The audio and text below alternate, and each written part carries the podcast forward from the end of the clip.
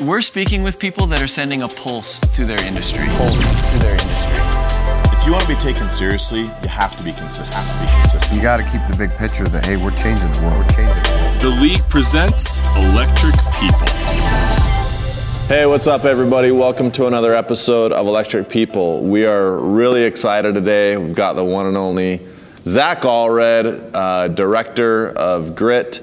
Um, Zach's got a little over 350 career installs with the company, and uh, one of the most fun guys you'll ever hang out with. So uh, excited to hear some great stories, some life lessons, uh, some sales tips. It's going to be a good one today, Ty. I used to be a fun guy, and now I'm not anymore. but like you still are.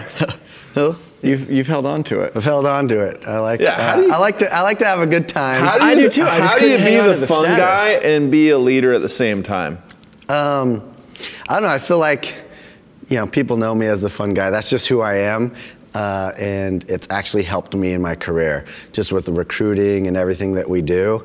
Um, I'm pretty genuine. Like people know if I like you or don't like you, and I like most everybody. You so. just recruit the ones you like. Yeah. I like that. Yeah, nobody can say Zach's fake. Yeah. You know, I mean, what you see is what you get. What you see is what you and get. And he's got no shame. You know what I see in my head is we were in Fiji. We accompanied through this all-white party where everyone had to show up in all white. Yep. You, you, you showed up, white pants, maybe even these exact white Maybe. shoes, and you threw down at the dance party, full backflip and everything. You're committed. Well, so we've got a story to this because that was Zach and I's, well, that was Zach's second attempt at the backflip. First attempt, I was the holder. I thought Zach tried This to was at a this was at a different event in Philly. We did a big leadership conference and we did the same kind of dance thing. And Zach comes over to me and he's like, "Hey, wh- you know, I'm gonna run over to you. I need you to put your hands on your knee, and I'm gonna put my foot on there and just do a backflip off your knee to like bring the house down, right?" So he runs over. Pretty John- simple job for you. I mean, literally, you just clasp your fingers. So It appears that way. yeah. he goes and he just blows out my hand and i'm like whoa and um, I'm, it's hard to do this justice because most people are just listening. Long story short, I end up on my back. Zach only makes it into an upside down. Like, I'm trying not to get paralyzed. Like that was oh, my backflip fail videos Yeah, are my I mean- favorite thing. And that was the second fa- So actually, I think Brock Morrison, when we were young, uh, at some dance party, um, he also dropped me. He did. And you're still I'm pretty doing sure it. it's Brock. If it wasn't Brock, I apologize, but I'm pretty sure it was Brock. Wow. And so when I nailed the one in Fiji, just know big moment. it comes with a lot of stress. anxiety. Yeah, there's nothing worse than getting dropped on your head in front of all your peers. like it's a bad moment.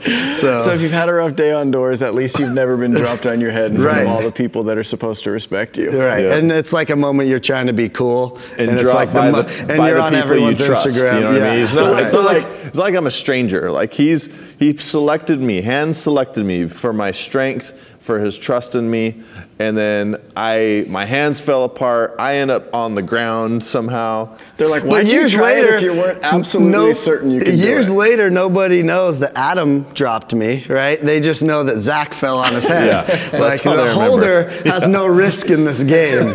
so, right. true. You've just been stumbling uh, through life ever So I got a few trustworthy. Cam has never dropped me yet, so he's my go-to now. He's the one that got me in, in Fiji. Yep. You know who your friends are. You know tough life lessons. there is a tough life lesson there. So are you? You're you're in New Jersey now. You moved to Jersey six years ago. yeah, close to six years ago. So you're like from Jersey now. I, Jersey is kind of home. Uh, I never imagined in a million years that I would, you know, be in Jersey, live in Jersey, you know, work so close to New York City and Philadelphia. Um, definitely uh, 180 from my, uh, you know, upbringing and just kind of like my whole life. It is one extreme to the other. But we went. It was funny. Like the last time I was in New York, we hung out and we went to this like he like knows the places, you know. no, so we Zach's went- a New York City tour guide. Yeah, so we went to this exclusive brunch place that has like ice cream waffles that like doubles as a nightclub some days. And we got Yep. right in. That place was unreal. We did. No, Zach has connections all over New York. Like if you need a in at a restaurant, you need to get in a nightclub, like anything. Zach's got a guy, and he will get he will Yeah, get you in. you got You a can't guy. ever move. Yeah, I know. I've I've uh, I've traveled and been like back home to Utah or Arizona or wherever, and it's like you know, it's not Does my it it's feel not like my home place. out there? Do you know? Yeah, it definitely feels like home. Whenever I travel, go out, it is home. And I think that's one of the things, you know, people that do this this job or they travel for work, they they hang on to home a lot. Like it's not like home. And uh, I think one of the favorite things is I just take wherever I'm at and like love it for what it is, right? And if you love wherever you live for what it is, you can kind of live anywhere. You know, I've lived in Houston and St. Louis and Baltimore and Minneapolis and Jersey, and you know, you can make home if it's uh, you love it for what it is. It's not like anywhere else. I actually think that's pretty. It's weird that that's abnormal sometimes, like amongst our circle of friends, but that's normal for the rest of like the ambitious working Yeah. world, right? Like most of the the friends that I have that don't do this job, yeah, they've lived multiple different places. Mm-hmm. They've gotten a promotion or an opportunity for which they relocated. And it, I don't know. That's one of the things I love about this company is I probably share that. We're in California now. This is my home. This is where we plan to stay for the foreseeable future. And it's one of those things that adds a whole different chapter to your life if you if you let it. Yeah, yeah, and I think that's the opportunity of the the job, right? You don't know the next five years or ten years kind of what's next, but um, know that's what I love about the job is because I don't know what's next for the next five, ten years. I could be somewhere else, experience something new. Um, I can't tell you the amount of friends and people that have you know moved and had experiences and done things because of this um, you know and now New Jersey's their home and so it makes uh, uh, makes it fun I think we'll I think we're looking at that again in the next handful of years. You know, you got grid parity and and just the massive solar now has reached the tipping point where it, it is the future. It will not be ignored. And I think again, when I first came into the industry, it was what state do you want to go to? Now we've kind of had our what 16 to 20 states for a while. yeah But I'll bet in the next couple of years we'll start seeing migrations. Yeah, I think well, those seeing barriers are Chicago going and down. stuff like that, right? Uh, so we're, we've heard about big city Zach. Let's take it back. We want to hear. big big cities Let's Zach. take it back we to want to hear. road, um, I mean, we had a lot of people don't know that Chance is your older brother, right we're we're look identical and I, I've learned though that's funny that Chance is the one that doesn't fit in. I at first I knew Chance and then met Zach and I was like, oh, you guys look different. But after meeting you and Tori and seeing the family, Mm-hmm. You guys are the normal ones. yeah we all look the same chances Where'd chances that out there I don't from? know where I don't know what happened there so you grew up in Monticello, Utah. yep Uh, one street light, no street What's the population of Monticello? Uh, I think it's around like 1,300 or something. Um, we did get a street light when I was in like high school, so there's no street light. we Ah, had a the place has flashing, changed. we had a flashing red light stop sign. Big, it was in the newspaper. I'm not kidding. We got the light. It's a big deal. Is it a old-timers, controversy? yeah. or Yeah, it's a little bit of town. controversy. You got the locals blowing the stoplight because they, you know, they Just aren't in a- used to it. a- They've been driving down that road for 50 years with no stoplight. No Get city used to that. gonna tell them where to Yeah. stop. They're gonna show their defiance just by driving through a red light. Yeah. Yeah. So I think there's been a lot of, you know, kind of country uh, guys that kind of come through the industry, um, and specifically where I'm live now in New Jersey. There's more people in an apartment complex than my entire county, right? Your county though built this industry. You said a lot of guys that have come from Southern Utah. No, the foundation of the direct sales industry, as we know it, is that It's a lot. small, tiny population of It is. farmers and miners that just birthed an industry. That's You know right. what I mean? That's right. Yeah, I, I think it's uh, you know we grew up in a different uh, working and just kind of work ethic and, and taking opportunities and maybe even knowing when an opportunity is there. I don't know what it is. Um, but it is true. There's a lot of, and we're really connected. You know, your small town boys, we stick together. Well, I want to hear. Um, so Zach and I went out to a Denver Broncos Patriots game a few years ago, and I had my older brother meet us out there, and Zach got telling my older brother all the Monticello stories, and they're the the Monticello stories are my favorite stories Zach has, but and I want to hear a few of them, but. Um, but they do tie into kind of what you've become, right? And it's this these principles that you learned at a young age. And the stories are funny not because they were funny, they're actual like funny stories. It's funny because of the context that I grew up in and Yeah. you know, that you grew up in. And then when you hear the way Zach grew up, you're like, wait, what? You raised a, you had to raise a steer named Midnight? you know what I mean? On his own, age seven. So like this is I should know this. My, my my grandpa's a dairy farmer, but what makes it like a steer? Is that like a dude cow? Is that like is, that, is, that, is that a steer? It's a, it's it's Do you a, know the difference between a male and a female? I'm, I'm assuming the Calm male down. is the I don't think Am I you even right? know what Am a I right steer or am I is. wrong? Okay. 'Cause What's then a what- steer? Because then what makes it a What's bull? What's the difference between a steer and a bull? The bull has horns. Oh, the bull has balls. Correct. Ah. there you go. So the steer would be female. no. So help me out here. the steer like is a- male. But has no balls. Right. It's for. I don't like, wanna be cat- any- no, that exactly. doesn't work. We gotta cut this out. No, we're good. so you can help shed some light Yeah, on what. so uh, growing up in a small town, um, you know, it's really small, and there's not a lot of money or industry, or you know, there's there's kind of farmers and ranchers and like a few small local businesses, but there's not like work to be had. What'd your parents do? People don't have extra money. So my uh, dad worked for the city of Monticello. He was the recreation director, um, and my mom uh, owned a beauty salon. Uh, So she was in all the town gossip.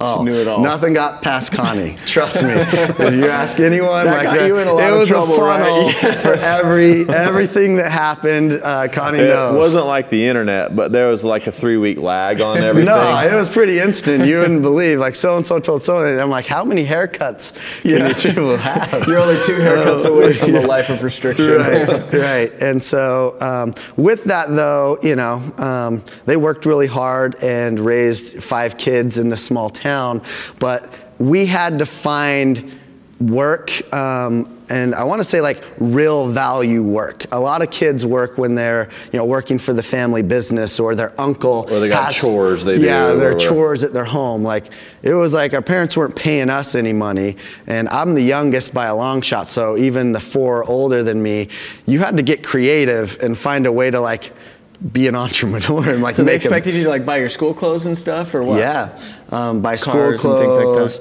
Yeah, you had to either buy your own car or help out a majority with your From car. what age? Like So what age your- are you your buying cell your own phone. school clothes? Um, I mean, earlier I was I was lucky. I was the youngest, so I get a I get a lot of I get a lot of I get a lot of grief from the siblings because they're like, you don't know what it was like in these streets, you know. but uh, In this still, street, yeah, street. exactly. um, but yeah, junior high on or whatever, Yeah. um, you were you, you know you had to find a way. So you hear Chance he talks about his his business. Uh, uh, selling clothing that was because you know he was really trying to start a business and earn money it, it was half he was an entrepreneur but half because we had to figure out a way they did a milk run um, a for milk me run? Uh, so there's like a uh, when Like a people paper route? yeah like a paper route but they had like their a milk- color run, but like people run by and you like douse them with no, milk. you had to like deliver milk to people's like a dairy run or whatever. Color Listen, run, you're way run, out there. You're thinking that people are just throwing milk at you. We're just having like a good old wedding time. couple We're trying to survive, aisle, and they're Ty. just We're trying to throwing- survive. You know, there's people dressed in cows throwing Listen, milk you at guys you. get weird in your small towns, man. No, we gotta. So I, uh, you know, it was a lot of my friends and just people. There's a big county fair, and a lot of the kids would uh, raise livestock, and you raise it all year, and then you show it at the county fair. They rank it, and then how it's ranked, you know, you sell it at auction. And so a lot of people had pets. No, I was raising livestock to sell at the end of the year Wow. to, for school clothes. So uh, he knows midnight, but I actually had a lot of, you know, uh, I had my lamb, Thumper. I had uh, my pig one year, George, had midnight.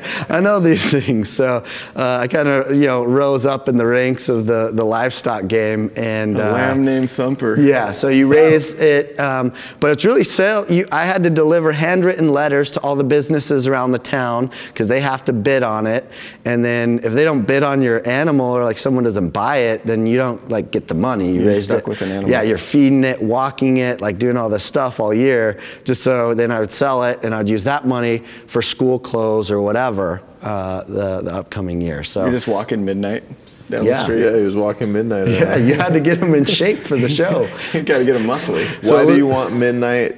To, what what purpose does walking him have? Like, why does It he need gets, to so walk? it's like they're like show, you know. So they grade them on how their muscle mass is, how lean they are, um, and the higher you rank, the the, the, more higher the starting yeah. value is of the auction. So you know, no big deal. As a reserve grand champion, uh, I got a belt buckle if you want to see it. I do. hey, at the next conference, we're gonna do a milk run, and you guys are gonna see. No. It's gonna be. It's gonna be a hoot. We're gonna do it in the middle of the summer. That sounds terrible. We're doing it in the middle of the summer, In the hot summer milk run. it's going to be great. Um, I also happen to know that you're one of the youngest documented door-to-door sellers. You started selling at 17. Yeah. I don't even know how that's possible. First of all, but how did you get that opportunity? Well, I guess you come up raising uh, livestock. um, I had an older brother who kind of, you know, obviously was a pioneer in door to door, and he was very successful. And so during that time, I was in like middle school to high school uh, age, and so I grew up kind of idolizing these sales teams. I would actually go out in the summer. I visited him in Indianapolis, Denver. so and Chance was taking you around. right. So in to the see sum- him or to yeah, to see him, and I was like 12, right? And, Wow. I, and I'd see his sales team, and they're clapping, having a good time. And when you're that age, like it's like the NBA. I was Yeah. like, this is awesome. Like How I cool. want to be a part of That's this. That's really cool. And so I actually remember taking like you know in, in school you take tests and it like guides you on kind of like what profession you should be. Mm-hmm. I remember like answering the questions like what would a door-to-door salesman be like, so I could show him like see like I'm a salesman man like the test says it. Um, so I, I grew up doing that. I wish I could see the results. I'm like, well, I really wanted to say this, but I thought a door-to-door salesman like, might what would a door-to-door this. salesman say? Because I got to show a chance, like I'm the real deal here. Um, so I'd go visit him, and he would take me on the doors when I was, you know, in junior high, and I would see how to transition into a home and just like talk to him about stuff. And I think it started clicking pretty early on, like this is cool, and it matched up with the family values, like. There's no, you know, even my mom who ran a, a salon, like there's no base salary. You have to go out and earn your money. Like my mom would actually work till like one or two in the morning a couple nights because she's like, everyone that uh, needs their hair cut has jobs. So I'm gonna actually cut hair for those people or do their hair until two in the morning because that's when I can get business. Hey, I've always wished that's awesome that your mom did that because I always ask, like, when do people go to the dentist? Like, the dentist is open the same time I'm working. Right. Or like, when do you get your hair cut? You know what I mean? That's awesome that your mom was a hustler. So she would, yeah, she would hustle. And so Tuesdays, she was out in the salon till, you know, one or two in the morning. And we just kind of grew up with that. Like, oh, you go out and like get, you know, business when business happens. Mm-hmm. And, and so, um, I saw, I think I latched onto sales pretty early and I knew immediately like I want to do this. So I graduated high school, like had the graduation celebration and the next day I was on a flight to Minneapolis to sell door to door. what year is this? 2006. 2006. So this one I met That was one year before I was in Minneapolis. So I met Zach in 2007, I think. Actually, I don't know if we met, but I saw Zach at a company like year-end party. And I just remember this little kid, because you know how Chance always has dance parties, right? Like that's part of like Chance's thing. Like I think part of it, honestly, is he just loves seeing people just be funny, Yeah. and it's just so much fun, right? But it helps when you have a little brother who can bring the house down at any point in time. So I'm like at this platinum like party, or whatever. It's my first experience with platinum, and all of a sudden, um, Superman, uh, who sings it? Soulja Boy. Uh, Soulja Boy. Yeah. Soulja Boy comes on, and all of a sudden the crowd like parts, and Zach goes into full like Soulja Boy dance mode. I'm like, who's this kid? And they're like, Yeah. oh, it's Chance's little brother, and I'm like, oh. So never mind that you can't actually legally sign an agreement to work at 17. You got that done. So I don't know how that happened. Yeah. So I go to Minneapolis, and mind you, I'm 17, but at the time I look 14. like I am, you know, maybe 100 and 40 pounds soaking Yeah. wet. I couldn't grow a mustache if I tried. Hey, if they could see you now, though, Yeah, right? exactly. I got them bald and a beard, so you know now I look 45.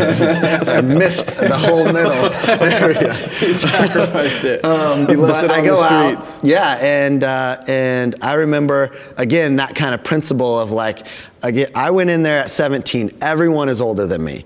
Every you know, married people. Uh, the, my original office had Neil Rogers as a cell rep. Uh, Ty Mickelson was a sales rep.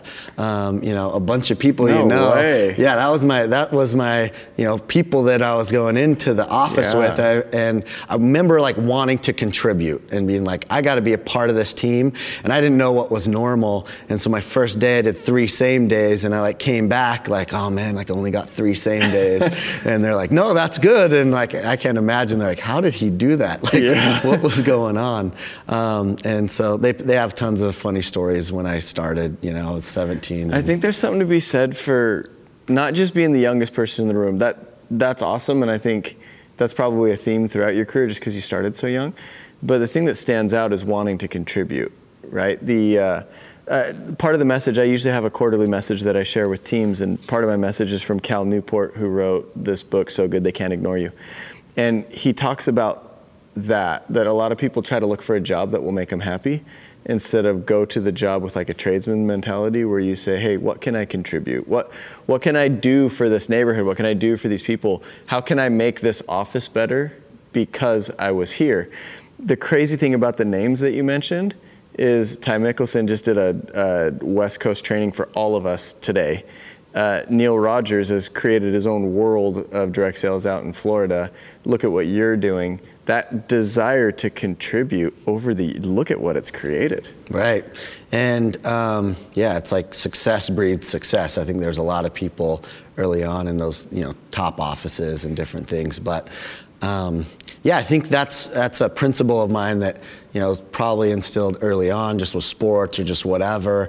And I just wanted to contribute. I want hey, when Zach's on the team, like we want him here. Um, whether that was as a salesperson, um, a manager, a director, it's like no one that's you know I'm over or or, or um, under like my leadership. Um, they never have to worry about me. Like Zach is here, Zach is solid, and Zach's going to contribute. And if we don't have him, like then they're you know I got to like fix my what I'm doing. Like I want to be a contributor um, in any way to the team overall.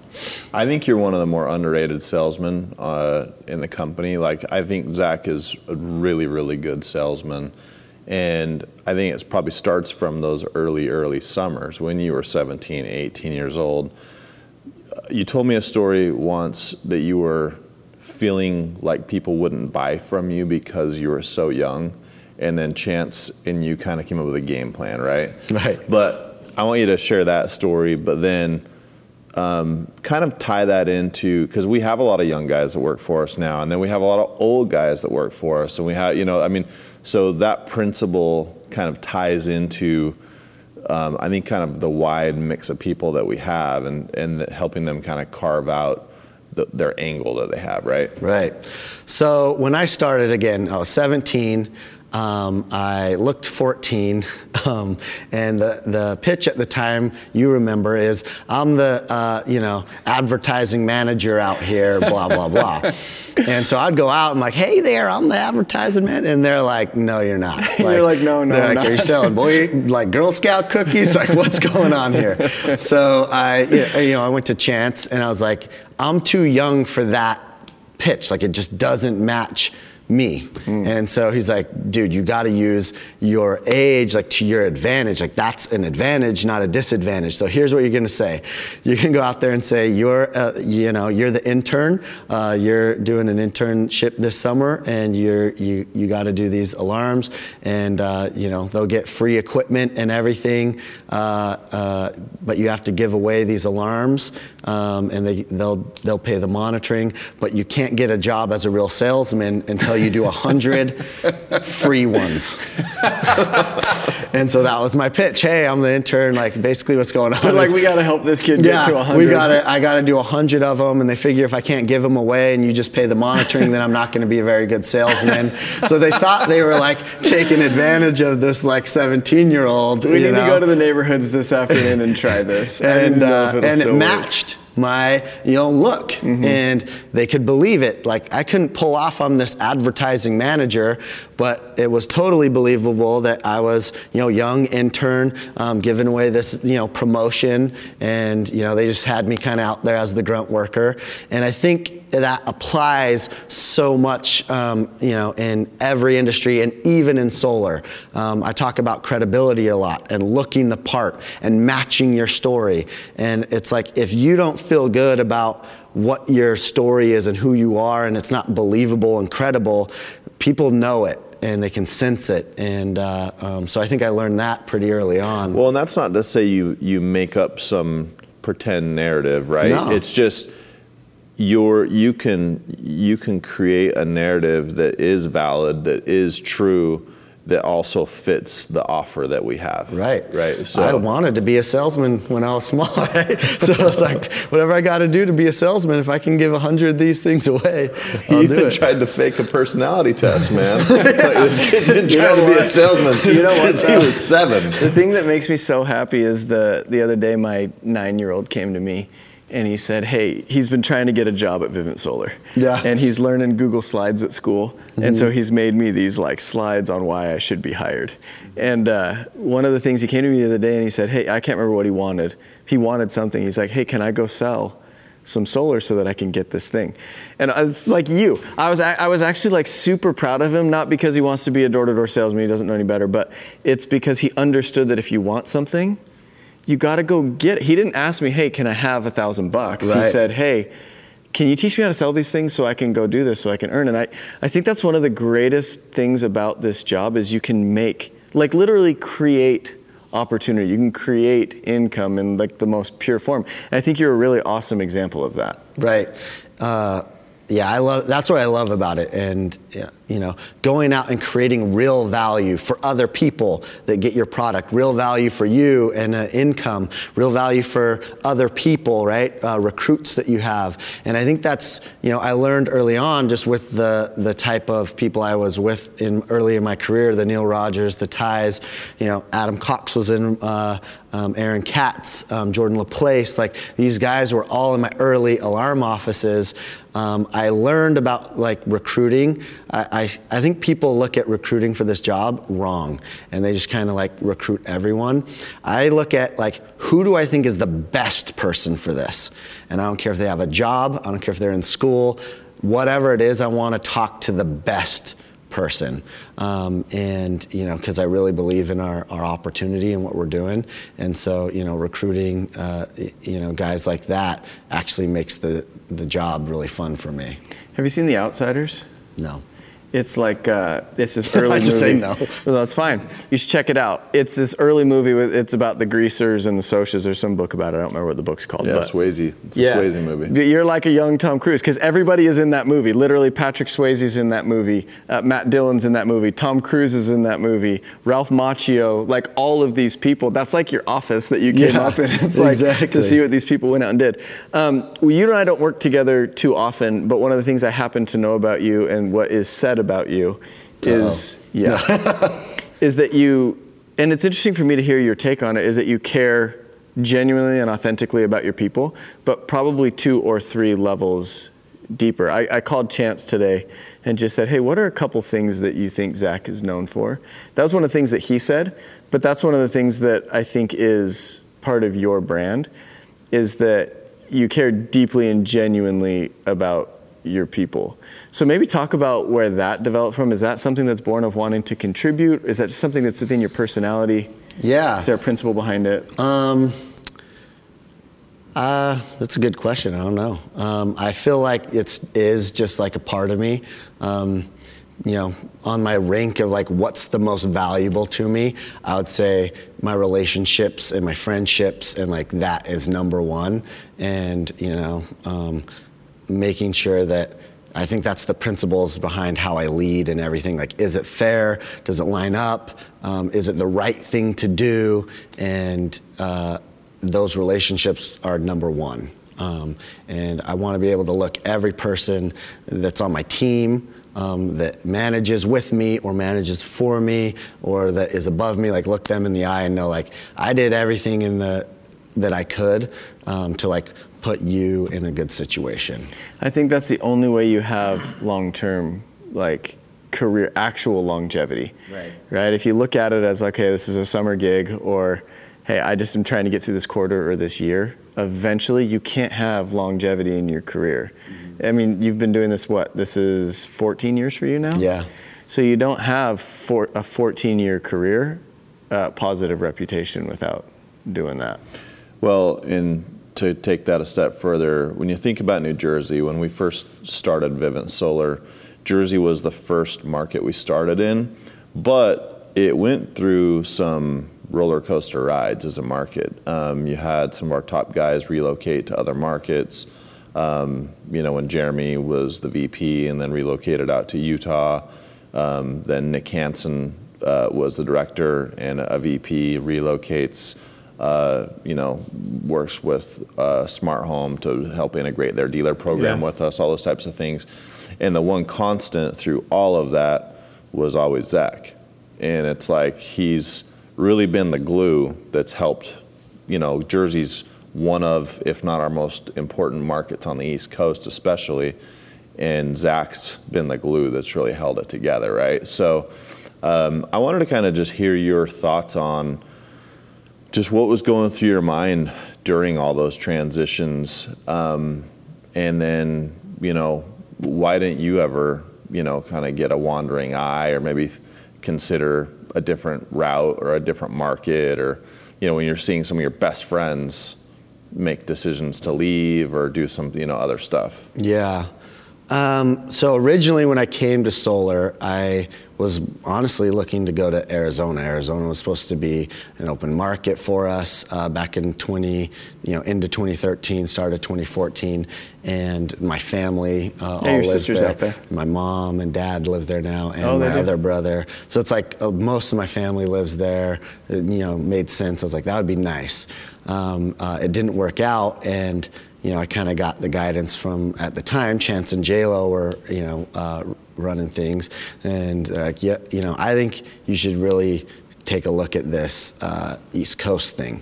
Not a lot of people are going out there. Uh, you know, it's far from our corporate home. It's unknown. Like they don't want to move their families out there. And again, that's kind of one of my principles. If it's kind of scary and not a lot of people want to do it, I'm like, I think that's for me. Right, like there's an That's where the opportunity. growth here. happens for right. sure. everyone else zigs you zag mm-hmm. And so I was like, all right, if that's something that not a lot of people want to do, and the top people are telling me it's a good place to be, there's value in that. And I think that's a principle a lot of people don't like. They don't want to listen to their leaders like, this is what I need you to do. And they're like, but that's kind of inconvenient for me or my family or a this. great point. And you're like, well, I just told you the secret, right? To success. This is what we need. And I was hearing like, we need leadership out there. So I'm like, all right, if that's what they need, that's how I'm going to create some value. Uh, I know you got more to say on that. That's such an important point. That's such an important point, especially now where we're established in a lot of places and people, for the most part, have a choice of somewhat comfortable options. But your principle here is listen to where where you're going to add the most value and go there despite the the immediate discomfort. Well, and it's also if you're willing to do something that others aren't, but it's something that's needed, right? So there's a need there. A lot of people aren't willing to do it, and you're the guy who is willing to do it. Like that's a that's a value add that is really hard to duplicate. Yep. And so that's something that I felt like I can do. And I don't know why I feel like it's an easier thing to do. I'm like, I'll take the I'll take the risk or I'll do it. Like they're saying this is going to add value to the the company or them or this is where you could build a, a, a big team. So I'm like, I don't care if it's 500 miles away or 2,000 miles away. Like I'll do it, right? And you know, um, moved out there, and again, it wasn't. you know, we had a lot of transition and different people, and that principle of this is where they need me. Like I knew like if I'm getting a wandering eye or I'm looking at other things when they need me most, like that's not going to be that's not my brand right? That's not who i am. So um, that's when i was like i'm definitely like it was actually reversed. Like i didn't get a wandering eye at all. I like doubled down on like this is where i'm at um, you know and they can count on me so later on as opportunities came and you know different things uh, you know whether it's being an rdm or a director uh, again like no question we can count on zach he's going to do the right thing. He's going to lead it the right way, and you know we don't have to. He's going to deliver. That's such a cool thing. I think um, if you look at most of the the careers that you would look at and and look at with some with some respect and and affirmation, they're people that have made that decision, right? Like that just kind of separates the common from the the excellent, right? To say, I mean, yours was the same way moving out to Boston. Mine was the Yeah. same way moving out to California. It's not like we went to inherit these places. You went to pretty barren places, pretty much everybody, and they built something where there was nothing. Mm-hmm. The cool thing is you can't look at New Jersey and separate Zach Allred from it, which is awesome for your brand, right? It's we didn't used to have something, we now have a lot, and throughout all of it, you were there. It was the same with New England, and you know what I mean. Like we hope to do the same thing here in, in California. But I think that's a great piece of advice to people that are looking now to make their mark. And it doesn't have to be a move across the country, right? It could be, hey, we need help getting these new reps successful. I'll do that. Yep. Right. It could be, hey, we need help recruiting. Man, I'm not much of a recruiter, but I. It seems like that's what we need, so I'm going to learn it and do it. That's it. And I- I think leaders do that so often. You hear it from the top down, like, and I think Paul talked about that, like, find the problem and Yes. just solve it.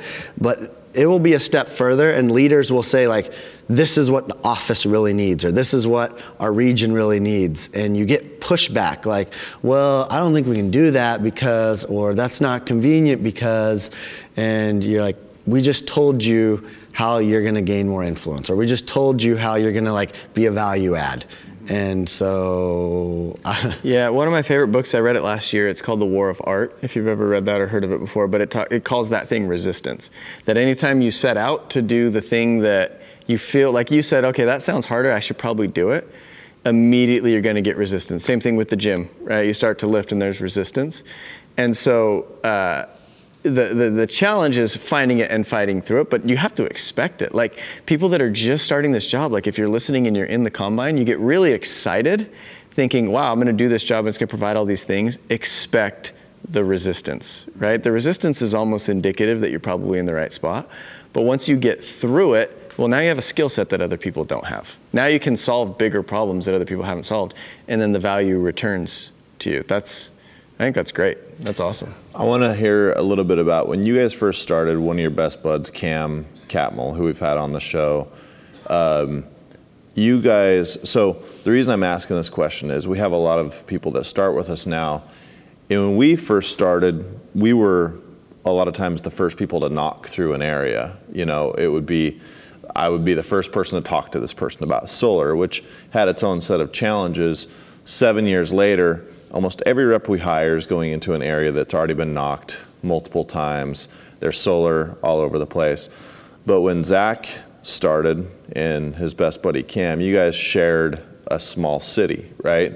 And they just knocked around each other constantly. So they were, um, you know, I hear reps all the time. You're like, well, I'm out of area. I'm, I I need more area, or this, that, whatever."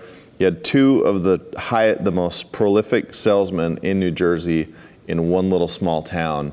What was that like, and what were the benefits of selling that way? Because I, I really want a lot of our new reps. I hear this all the time from our new reps, like, "Oh, I got to share an area with a guy, or this, that, whatever." And I'm like, two of the most successful guys we've ever had shared a little small town together for like and that's how Jersey is too, right? Like it's like you cross the street and be in a you have parishes there or townships or whatever where it's Townships, like literally you cross the street and you're like I didn't know I was in a different township. Yeah, know? there's a there's a couple neighborhoods, and we kind of just lucked into these neighborhoods because it was it was close to our warehouse when we started, and uh, so you know it was by chance that we had this little town um, because it was easy to.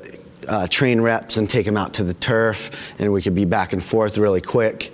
Um, but what we've found is, and I've noticed, I think Cam realized too, is when you start a new area and no one has solar, even if it's logical, like we get it, we don't pay anything, and we save money.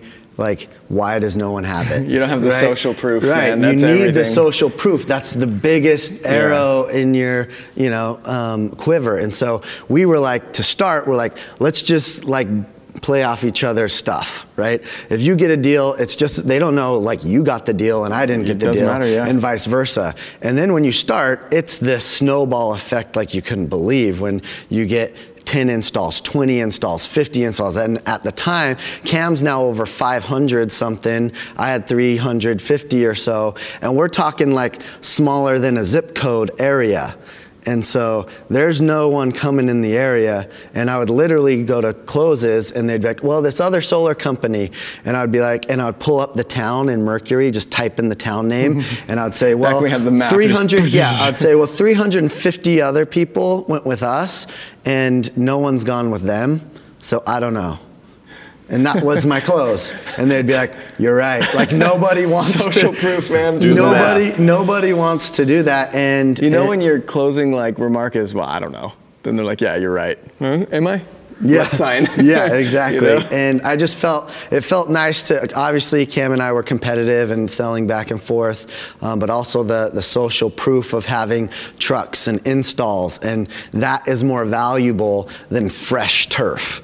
Um, and we just mowed over this area over and over again. As soon as we got an install, it's a fresh street. New install, fresh street. So we became the solar guys. Cam's even more so. When you show up, you're like, hey, I remember talking to you last year or you know the time before that. They're, you're not fly by night anymore. They're like, this is the solar guy. He set up 50 of my neighbors that I can see from my porch, and he's been here two years in a row knocking on my door. Like, what's the deal? But that's such a different way. Like even your take on it is very creative. Like from being too young to have the other pitch work to being in a neighborhood where it's funny because a lot of you're right. A lot of people will say like, "Oh, well, when you were selling it was easy." Well, when nobody has solar, it's not just, "Oh yeah, nobody's heard of it before, so they're all just going to buy." it. Like it does have its own challenges.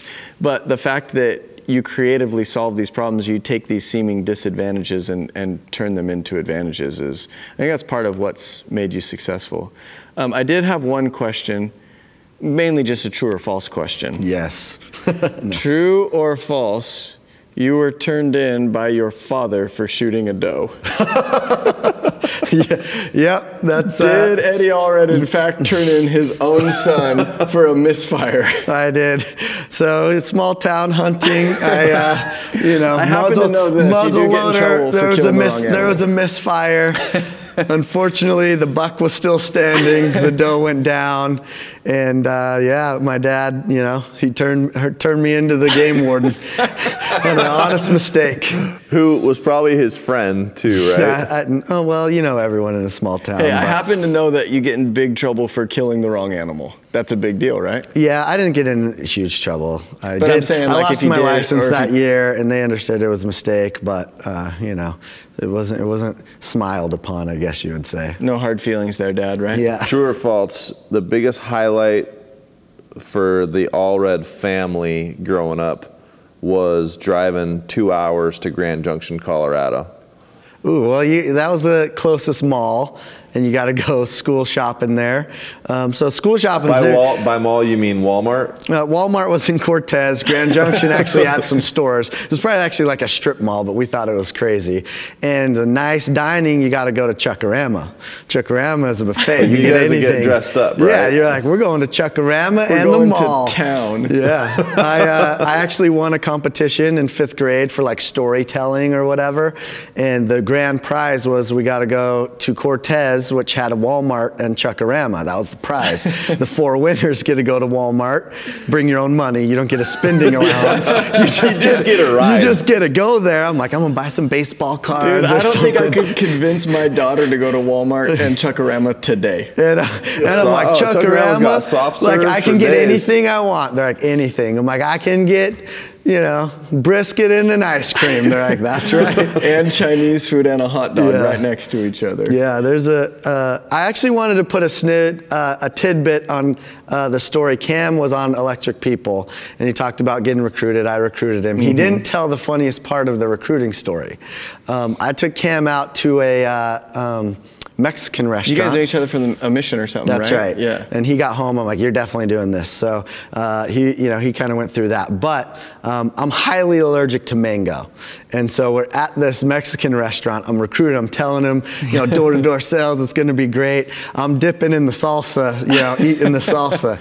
Little do I know, it has mango in it. So he's sitting across from me. I'm like. "Ah," like, and he's like, "Are you okay?" I'm like, ah, "I think, ah, I think so." And then like I realize like I'm having an allergic reaction. So before like our food gets there, I'm like.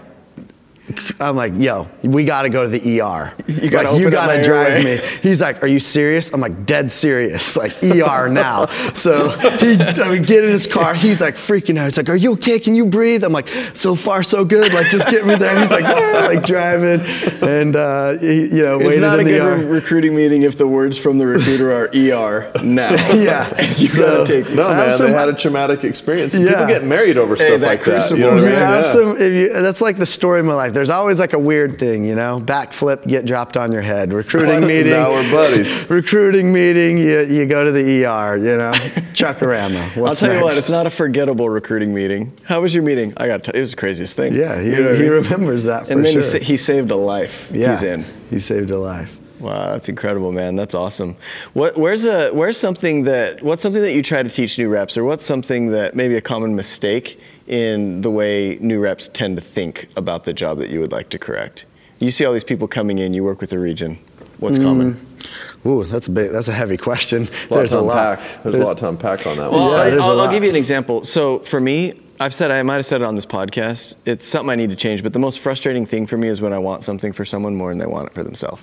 You know what I mean? Like when I see the potential, and I, you know, I've just seen so many cases. I've been one. You've been one where it's like, man, you started out not being remarkable, and then if you give this five, six, seven years, what it can do for people. So the way I would probably look at that is, I wish people understood the long-term opportunity. They often make short-term decisions mm-hmm. because of how they're feeling right now, mm-hmm. as opposed to looking at this and saying, "Man, I have this tool, and how could I use this to make the biggest impact?" There's also entitlement. There's also pride. There's there's just things that so many of our reps are brand new, and a lot of the forum for this podcast is to take a mind like yours, who's been doing this job for most of your life at this point. Is that a scary concept? Yeah. This is for me too. I've been doing this job for most of my life. What is something that you often see them make a mistake in that, that you could offer them advice for? So I think it goes back to the, again, it's kind of like the theme, I guess, of this podcast, that principle of like um, the the low, the road less traveled, like the hard part. Yeah. And we hire a lot of uh, new people, and our systems and Neo and just everything that we operate in is like so good now, but there's still like minimal problem solving or working an account through or whatever. And a lot of new reps throw their hands in the air, like, oh, like the area is saturated or Neo bugged out or just whatever. And um, they expect it to be so easy. And I, I try and drill home this. I, I used to run our orientations for the region, uh, this principle of the, the reason you get paid what you get paid and the opportunity that we have is because you need to develop a skill set, something that other people can't do.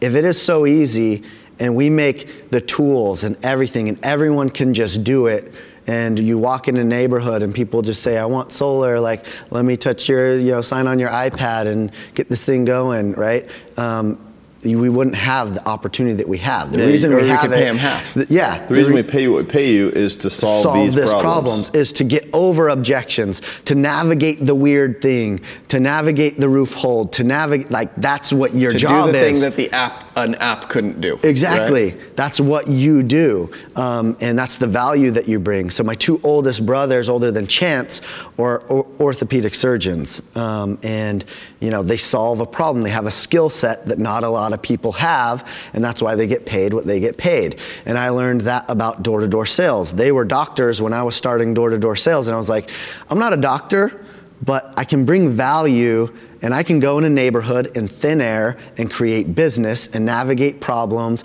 and talk to people and overcome their objections.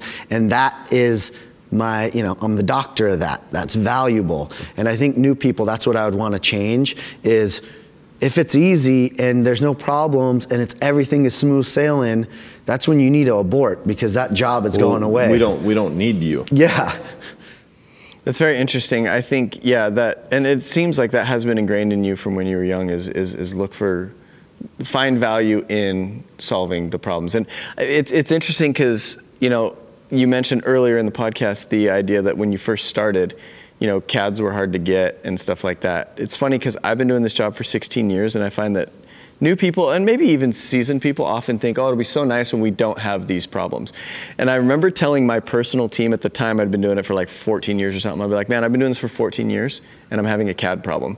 So when I've been doing this for 20 years, I anticipate some frustrating problem to happen. Yeah. But if you can learn to wrap your arms around it and be like, you know, it's Brian Tracy that says we should give a prayer of gratitude that sales is so hellishly hard because if it wasn't, the field would be flooded with amateurs and our ability to earn would decrease. Right. When people are like, can't hack the job or whatever, I'm like, that's, uh, you're right. More for like, me. thank you. Yeah. Like, uh, that's the path that you can hack it and I can. Thanks for the job security, I guess. It's also one of those things. Yeah, that's right. It's also one of those things like when we used to do alarms. It was okay. I'm gonna do this for another year, and then probably probably hang it up. Yeah. Um, do you feel?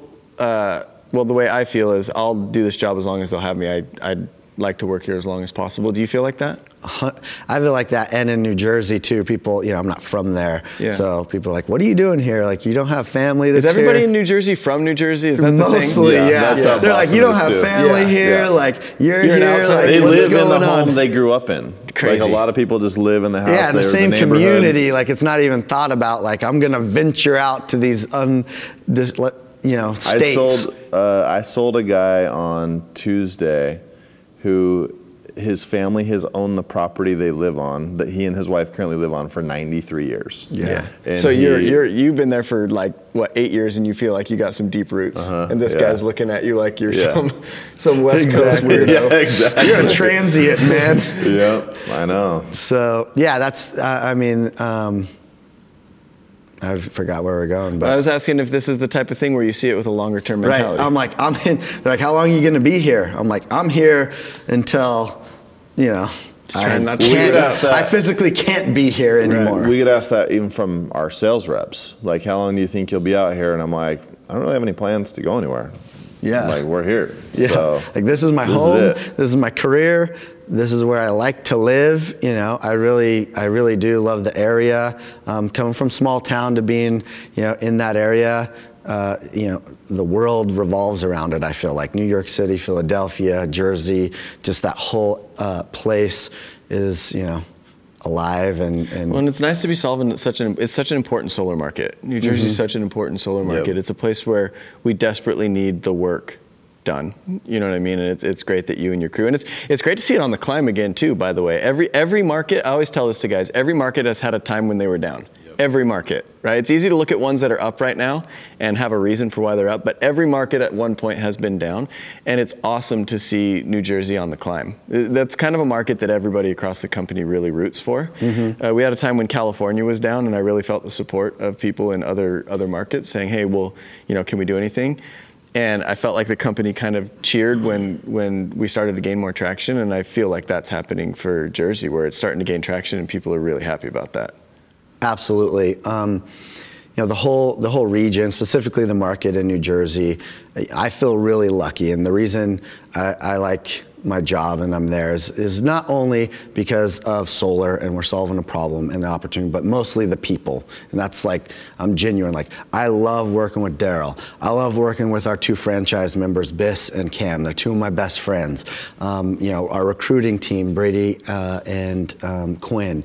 Um, just uh, you know, my co, yeah, my co-director, JLo. Like everyone um, is hands-on we're in we talk every day nearly and you know it's really been a team effort and i know you guys have said like yeah zach has a you know imprint on new jersey i really feel like i was just there and like th- the team has really brought it together um, uh, and, and I'm excited for Well, the and you guys have done a really good job. I mean, even with the Hanna brothers and a lot of these guys that uh, and Brady coming out, like they've recruited some really, really high end guys over the past year. And uh, it is kind of funny how cyclical each region has been because there's times New England was down, and then there's times that you know Maryland is just killing it, and then it's like this weird cyclical thing. So anytime it's going good, I heard this from uh, an uncle I have who's really wealthy, and he told me once uh, when I was a teenager. I can't even remember how it came up, but he just said the one piece of advice I have for you is when things are going good, that's when you double down and work as hard as you possibly can because that tidal wave will eventually like slow down a little bit, and you've got to make hay while you know the getting's good. So. I believe that. Well, I appreciate you sitting down with us today, man. I think these are these are tidbits and lessons that you're you're, you're such a, a, a fun kind of brand and a fun image in our industry as someone that's always enjoying themselves. But it's been good to sit down and listen to the principles behind it and and the things that you believe in in your upbringing. So, thanks for sitting down with us, brother. Wish you continued success. Thank you guys for joining us. This has been another episode of Electric People. Thanks for hanging out with us today. This is Electric People. Take these principles and go be electric.